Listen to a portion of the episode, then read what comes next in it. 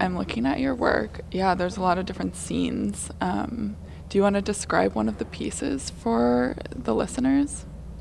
Yes, uh, one one that I found most surprising. I uh, I collect the myths from around southeast, and one is a, a variation on the uh, Raven steals the sun. In this one, Raven, when Raven steals the sun, the sun is in a bag.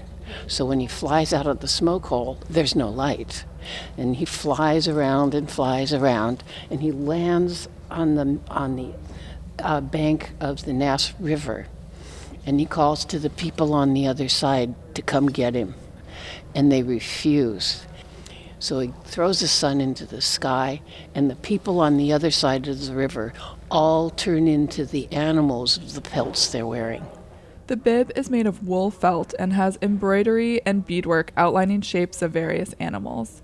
It has a dark background with bursts of color orange, yellow, blue, red. Uh, the piece I have uh, raven, and I have the sun, and I've, I've made bear, a seal, and fox uh, turn so that they're half human, half animal.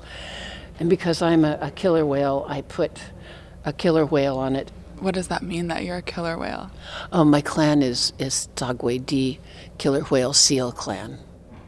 French used to come to Southeast Alaska in childhood and was taken by the native work she saw in museums here.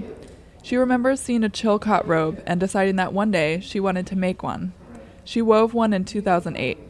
She also noticed the ceremonial bibs. The traditional versions are usually clan crest designs.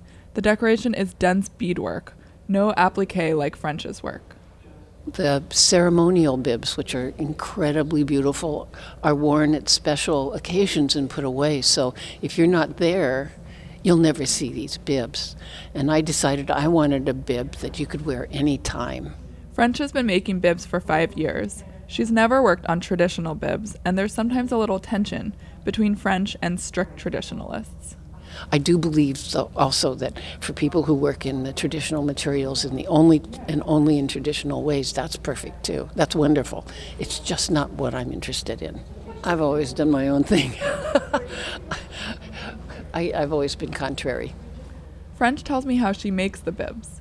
She starts by basting down the felt shapes, which means she uses loose stitches to hold the shapes in place. And then I start sewing them down.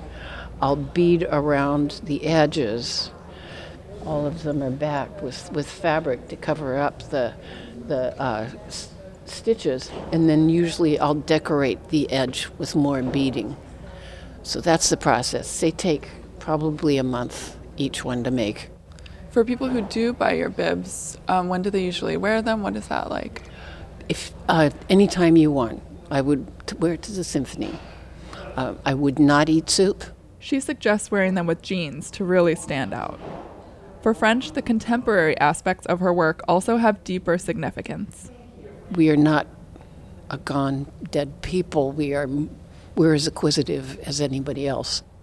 In Sitka, I'm Rachel Cassandra for KCAW.